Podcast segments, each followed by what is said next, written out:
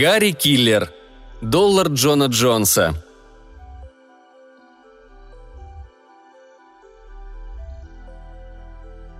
Двести первого дня 3221 года профессор истории университета Терры уселся поудобнее перед визофоном и приготовился прочитать свою еженедельную лекцию слушателям, находившимся в самых удаленных уголках Земли.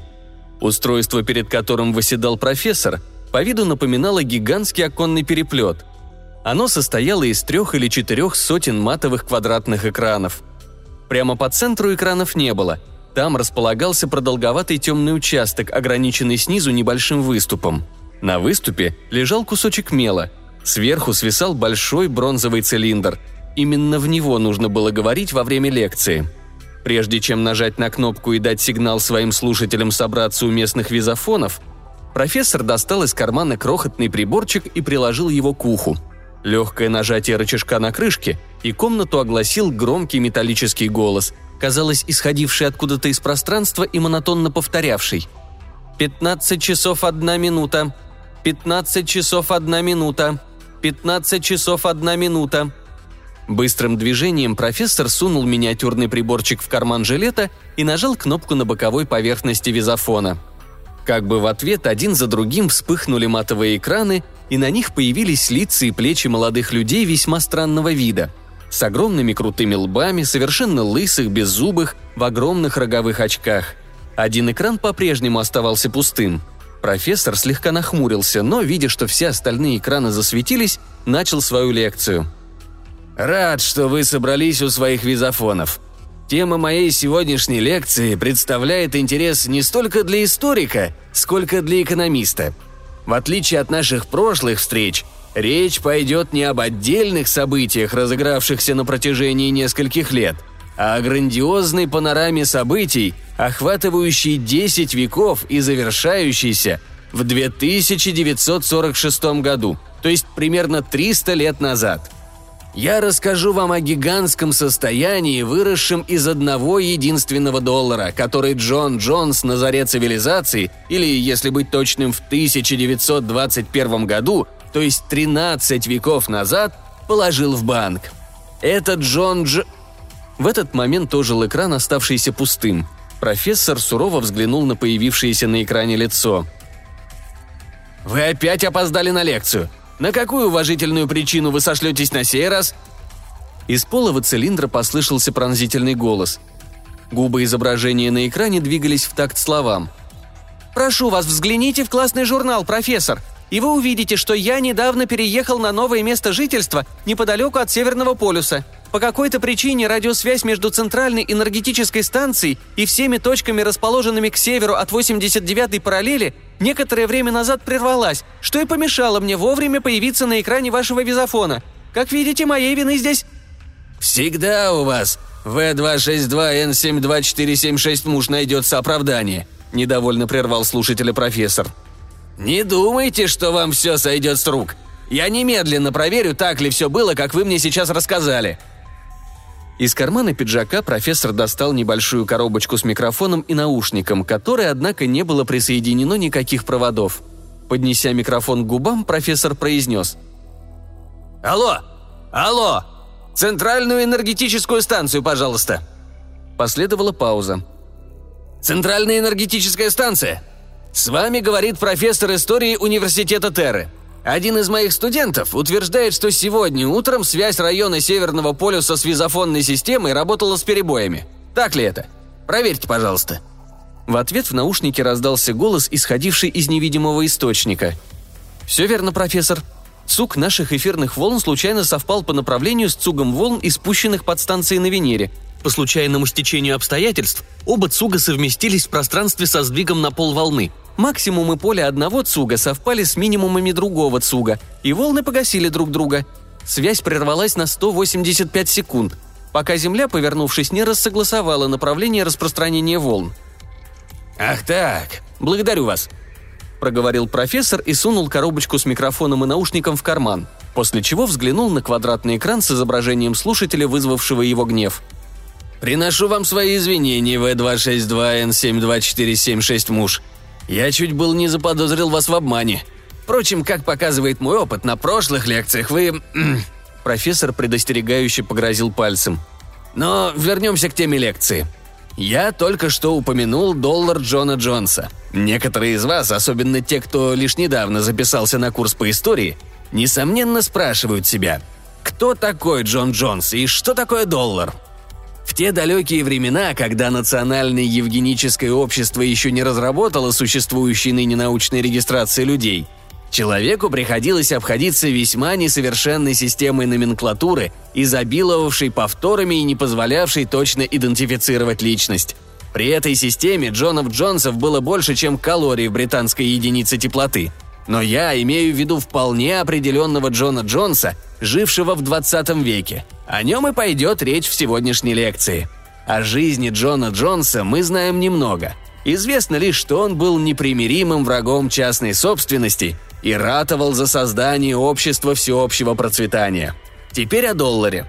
В наши дни, когда за истинные мерила ценности принят психоэрк, представляющий собой комбинацию одного психа, единицы эстетического удовлетворения, и одного эрго, единицы механической энергии, трудно представить себе, что в 20 веке из рук в руки в обмен на жизненные блага переходил небольшой металлический диск, который и назывался долларом. Тем не менее, дело обстояло именно так – в обмен на эти самые доллары человек расходовал свою умственную или физическую энергию. Получив доллары, он тратил их на приобретение пищи и крова, на одежду, развлечения и оплату операций по удалению червеобразного отростка. Многие имели обыкновение класть доллары в специальные хранилища, которые назывались банками. Банки, в свою очередь, вкладывали доллары в займы и коммерческие предприятия. Каждый раз, когда Земля пересекала эклиптику, банки взимали со своих клиентов либо наличными, либо по безналичному расчету 6% от первоначальной суммы займа. Тем же, кто оставлял им свои доллары на хранение, банки начисляли 3% за право временного пользования этими металлическими дисками. Ежегодная надбавка называлась годовыми. Говорили «банк выплачивает 3% годовых». Банк не мог гарантировать вкладчику абсолютную сохранность долларов, отданных на хранение – Время от времени служащие банка, прихватив с собой чужие доллары, пускались в бега и скрывались в малонаселенных и труднодоступных уголках земли. Случалось также, что группы кочевников, которых тогда называли «громилами», посещали банки, силой открывали бронированные сейфы и удалялись, унося с собой их содержимое. Но вернемся к теме нашей лекции. В 1921 году один из многочисленных Джонов Джонсов совершил явно непоследовательный акт, вписавший его имя в историю. Что он сделал? Он обратился в один из банков, носивший название Первого национального банка Чикаго, и отдал на хранение один металлический диск, серебряный доллар, открыв счет на имя некоего лица. Этим лицом был никто иной, как сороковой потомок Джона Джонса – в специальном документе, который назывался «завещанием», также оставленном на хранение в банке, Джон Джонс оговорил, что право наследования передается старшему ребенку в каждом поколении его будущих потомков. Банк согласился с условиями Джона Джонса и принял доллар на хранение. Было оговорено также, что банк будет присоединять 3% годовых к вкладу. Это означало, что к концу каждого года банк увеличивал сумму, числившуюся на счету у сорокового потомка Джона Джонса, на три сотых по сравнению с началом года. О самом Джонни Джонсе до нас дошли весьма скудные сведения. Известно только, что через 10 лет, в 1931 году, он умер, оставив после себя несколько детей. Те из вас, кто слушает курс математики у профессора L123M72421 муж из Университета Марса – Должно быть помнят, что любое число x, если его периодически увеличивать на величину, составляющую p долю его текущего значения, после n циклов станет равным x умножить на скобку 1 плюс p n. В нашем случае x равен 1 доллару, p – 3 сотым, а n – числу лет, в течение которых вклад хранится в банке. В своей лекции я приведу несложные расчеты, а те, кто сегодня в форме, могут производить их в уме – к моменту смерти Джона Джонса на счету его сорокового потомка была следующая сумма. Профессор подошел к продолговатому темному участку визофона и быстро написал мелом. 1931 год, через 10 лет, 1 доллар 34 цента. «Волнистый иероглиф справа», — пояснил он, — «это идиограмма, изображающая доллар». Итак, время шло, как идет только время. Прошло сто лет. Первый национальный банк еще существовал, а то, что некогда называлось Чикаго, превратилось в величайший населенный пункт на Земле. К этому времени на счету у сорокового потомка Джона Джонса было... Профессор добавил еще одну строку. 2021 год, через 100 лет. 19 долларов 10 центов. На протяжении следующего столетия в образе жизни людей произошло множество мелких изменений. Но все сильнее раздавались голоса тех, кто ратовал за отмену частной собственности.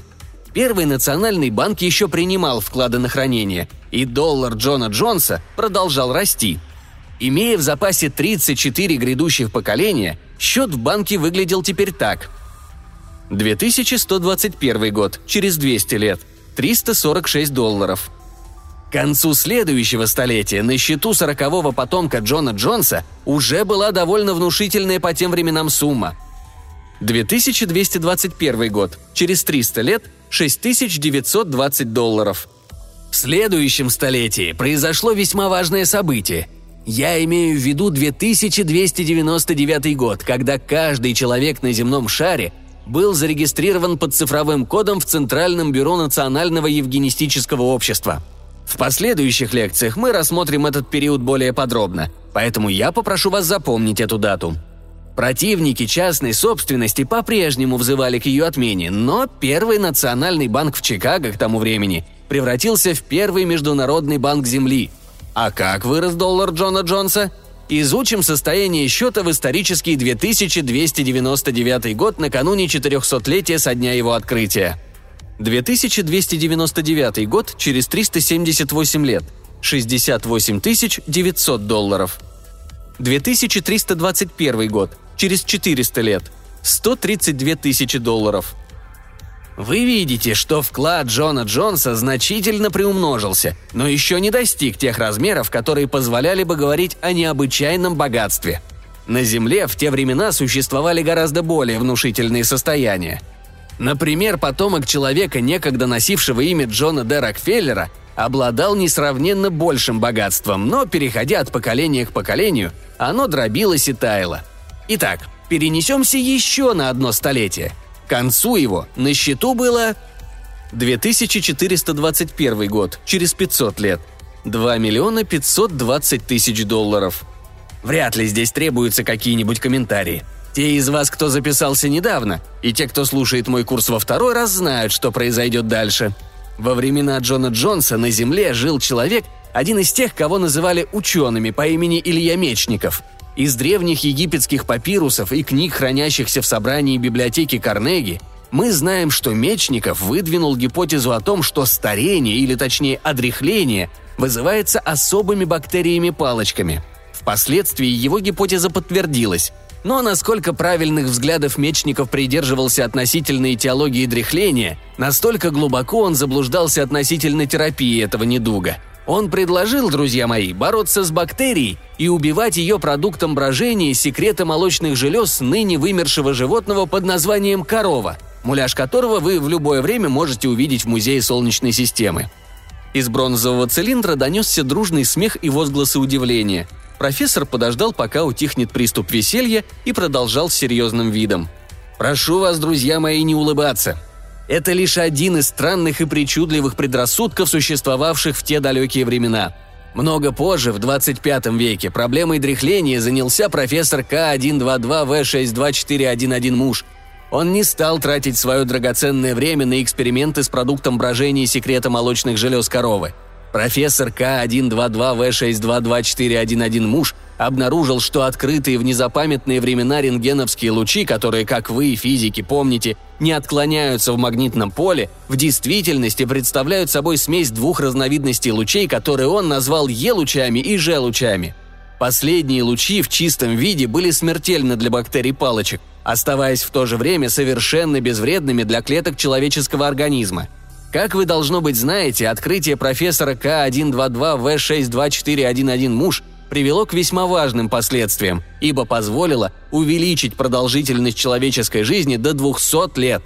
Этот век, говорю вам без обиняков, стал переломным в жизни всего человечества. Но я рассказывал вам о событии, может быть, не столь важном, но, несомненно, более интересном. Я имею в виду вклад, завещанный Джоном Джонсом своему сороковому потомку. К тому времени, о котором сейчас пойдет речь, один доллар вырос в гигантскую сумму.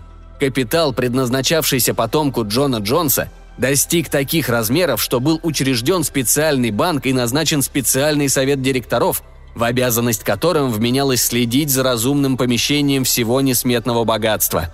Следующая выписка из счета убедит вас, что в моих словах нет преувеличения. 2521 год, через 600 лет. 47 миллионов 900 тысяч долларов – в 2621 году в истории человечества произошли два события первостепенного значения. Вряд ли среди вас найдется человек, которому не приходилось бы слышать об открытии профессора R222D29333 муж.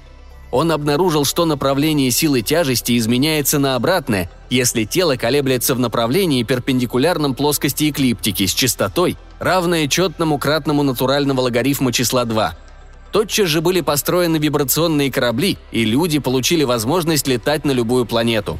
Открытие профессора R222D29333 Муж проложило землянам дорогу к семи новым мирам – Меркурию, Венере, Марсу, Юпитеру, Сатурну, Урану и Нептуну. Последовал подлинный земельный бум, и тысячи бедняков обрели желанное богатство. Но Земля, которая прежде была одним из главных источников благосостояния, вскоре утратила всякую ценность и стала пригодна разве что для игры в гольф. Причиной тому было второе научное открытие. По существу, друзья мои, это было даже не открытие, а усовершенствование химического процесса, известного с незапамятных времен. Я имею в виду постройку на всех планетах огромных дезинтеграционных фабрик, на которые воздушным экспрессом доставлялись тела умерших обитателей соответствующей планеты – Процесс этот широко используется и поныне, поэтому вы все знаете, как он проводится. Под действием тепла тела умерших разлагаются на элементы – водород, кислород, азот, углерод, кальций, фосфор и так далее. Эти элементы поступают в специальные резервуары, хранятся там, и по мере надобности из них синтезируются пищевые таблетки для тех из нас, кто еще жив. Тем самым создается нескончаемая цепь от мертвого к живому – Нужно ли говорить, что необходимость в земледелии и животноводстве отпала, так как продовольственная проблема, над решением которой с незапамятных времен билось человечество, была решена раз и навсегда? Второе открытие привело к двум важным последствиям. Во-первых, как я уже говорил, резко упали сильно вздутые цены на землю, так как отпала необходимость возделывать ее. Во-вторых, люди обрели наконец досуг, позволивший им заняться наукой и искусством – что же касается доллара Джона Джонса, то многократно приумноженный он контролировал теперь бесчисленные предприятия и огромные пространства на Земле. Да и неудивительно, ибо банковский счет теперь выглядел так. 2621 год, через 700 лет. 912 миллионов долларов. Без преувеличения можно сказать, что это было величайшее частное состояние на земном шаре, и в 2621 году Ему еще предстояло расти 13 поколений, прежде чем появится сороковой потомок Джона Джонса. Но продолжим нашу лекцию. В 2721 году в Сенате и Палате представителей парламента Солнечной системы завершилась важная политическая баталия. Я имею в виду острые дебаты по поводу того, представляет ли земная Луна достаточно серьезную помеху для космической навигации, чтобы ее следовало уничтожить. Большинством голосов было принято решение избавиться от естественного спутника Земли. Участь Луны была решена. Прошу прощения, мои юные друзья, я как-то упустил из виду, что в вопросах истории вы осведомлены не столь хорошо, как я сам. Рассказывая вам о Луне, я совсем забыл, что многие из вас не знают, что это такое. Настоятельно советую тем из вас, кто еще не был в музее Солнечной системы на Юпитере, побывать там как-нибудь в воскресенье. Поезда межпланетной линии отправляются через каждые полчаса. Вы увидите там действующую модель некогда существовавшего спутника Земли, который до того, как его разрушили, освещал по ночам Землю, отражая солнечный свет своей неровной поверхностью. После того, как парламент счел нежелательным оставлять Луну там, где она всегда находилась, инженеры приступили к демонтажу ночного светила. Они откалывали от Луны часть за частью и отправляли осколки межпланетными грузовыми кораблями на Землю – С Земли осколками с помощью специального взрывчатого вещества зоодолита выстреливали в сторону Млечного Пути, придавая им скорость 11 217 метров в секунду. Эта скорость сообщала каждому осколку кинетическую энергию, достаточную для преодоления земного притяжения на всем пути от земной поверхности и до бесконечности. Смею утверждать, что осколки Луны и поныне несутся в межзвездном пространстве. Когда начались работы по демонтажу Луны, на счету сорокового потомка Джона Джонса числилось 2721 год, через 800 лет, 17 миллиардов 400 миллионов долларов.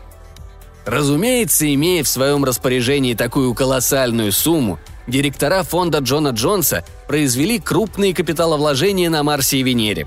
В начале 29-го столетия, а точнее в 2807 году, Луна была полностью раздроблена на куски и разбросана в космическом пространстве. На всю работу по ее демонтажу потребовалось 86 лет. Приведу две выписки из счета сорокового потомка Джона Джонса – в год завершения работ по уничтожению Луны, незадолго до 900-летия со дня основания фонда, и по истечении 900 лет. 2807 год, через 886 лет. 219 миллиардов долларов. 2821 год, через 900 лет. 332 миллиарда долларов. В этих скупых строках заложен простой и глубокий смысл. К 2807 году Будущий потомок Джона Джонса был практически владельцем всей недвижимости на Земле, Марсе и Венере, за исключением территории университетского городка на каждой планете. Эта территория была собственностью университета. А теперь я попрошу вас последовать за мной и перенестись в 2906 год. В этом году директора фонда Джона Джонса оказались перед неразрешимой проблемой. Согласно завещанию Джона Джонса, оставленному в 1921 году, банк должен был выплачивать 3% годовых. В 2900 году был жив 39-й потомок Джона Джонса по имени G664M42721 муж. Ему тогда исполнилось 30 лет, и он собирался жениться на девушке по имени Т246М42652 Жен. Вы, конечно, хотели бы знать, с какой проблемой столкнулись директора фонда. А вот с какой – произведя тщательную инвентаризацию и оценку недвижимого имущества и всех богатств на Нептуне, Уране, Сатурне, Юпитере, Марсе, Венере и Меркурии, а также на Земле, и точный подсчет стоимости энергии, оставшейся в Солнце по весьма умеренной цене за калорию, директора обнаружили, что полная стоимость Солнечной системы составляет 630 триллионов 952 миллиарда 524 миллиона 136 тысяч 215 долларов – как показывает простой расчет, если мистер G664M42721 муж женится на мисс Т246M42652 Жен, и у них в браке родится ребенок, то в 2921 году, по прошествии тысячи лет с того дня, когда Джон Джонс открыл в банке счет на 1 доллар, этот ребенок будет владеть состоянием 2921 год. Тысяча лет. 631 триллион долларов. Нетрудно видеть, что дефицит составил бы 47 миллиардов 475 миллионов 867 тысяч 385 долларов. Банк просто не смог бы выплатить сороковому потомку Джона Джонса то, что ему причиталось. Члены правления банка были в панике. Высказывались самые фантастические проекты. Например, предлагалось отправить экспедиционный корпус к ближайшей звезде с целью захвата какой-нибудь другой Солнечной системы и восполнения дефицита за счет распродажи новых территорий. Но этот проект был отклонен, ибо на осуществление его потребовалось бы слишком много лет. Перед мысленным взором несчастных директоров фонда Джона Джонса живо вставали картины нескончаемых судебных тяжб и разбирательств. Но буквально накануне величайшего из судебных процессов, который когда-либо знала история – произошло нечто такое, что в корне изменило дальнейший ход событий. Профессор извлек из жилетного кармашка миниатюрный приборчик, приложил его к уху и нажал рычажок. «15 часов 52 минуты. 15 часов 52 минуты. Пят...» Профессор сунул приборчик в карман и продолжал. «К сожалению, я должен закончить лекцию. В 16 часов у меня назначена встреча с профессором С122Б2499 Муж из Университета Сатурна. Итак, на чем мы остановились? Ах да, я говорил о небывалом судебном процессе, который грозил директорам фонда Джона Джонса. Так вот, этот самый мистер G664M42721 муж, 39-й потомок Джона Джонса, поссорился с миссис Т246М42652 Жен. Их ссора свела к нулю надежды на брак между ними. Никто не хотел уступать другому. Он так и не женился, она так и не вышла замуж. В 2946 году мистер G664M42721 муж, прожив всю жизнь холостяком и не оставив после себя детей, умер. Солнечная система не перешла в частные руки. Немедленно вмешалось межпланетное правительство и объявило об отчуждении фонда Джона Джонса в пользу государства. Немедленно упразднилась частная собственность. В мгновение ока мы достигли всеобщего благоденствия. Лекция окончена. Все свободны. Один за другим лица слушателей исчезали с экранов визофона. Профессор остался сидеть в кресле, размышляя о чем-то. «Удивительный человек был этот Джон Джонс Первый», – задумчиво проговорил он наконец. «Какая сила предвидения, какой ум! В особенности, если учесть, что жил он в 20 веке, когда кругом царило невежество. Но как близка его была тщательно продуманная схема к полному краху – что было бы с милым его сердцу обществом всеобщего процветания, если бы сороковой наследник Джона Джонса все-таки появился на свет –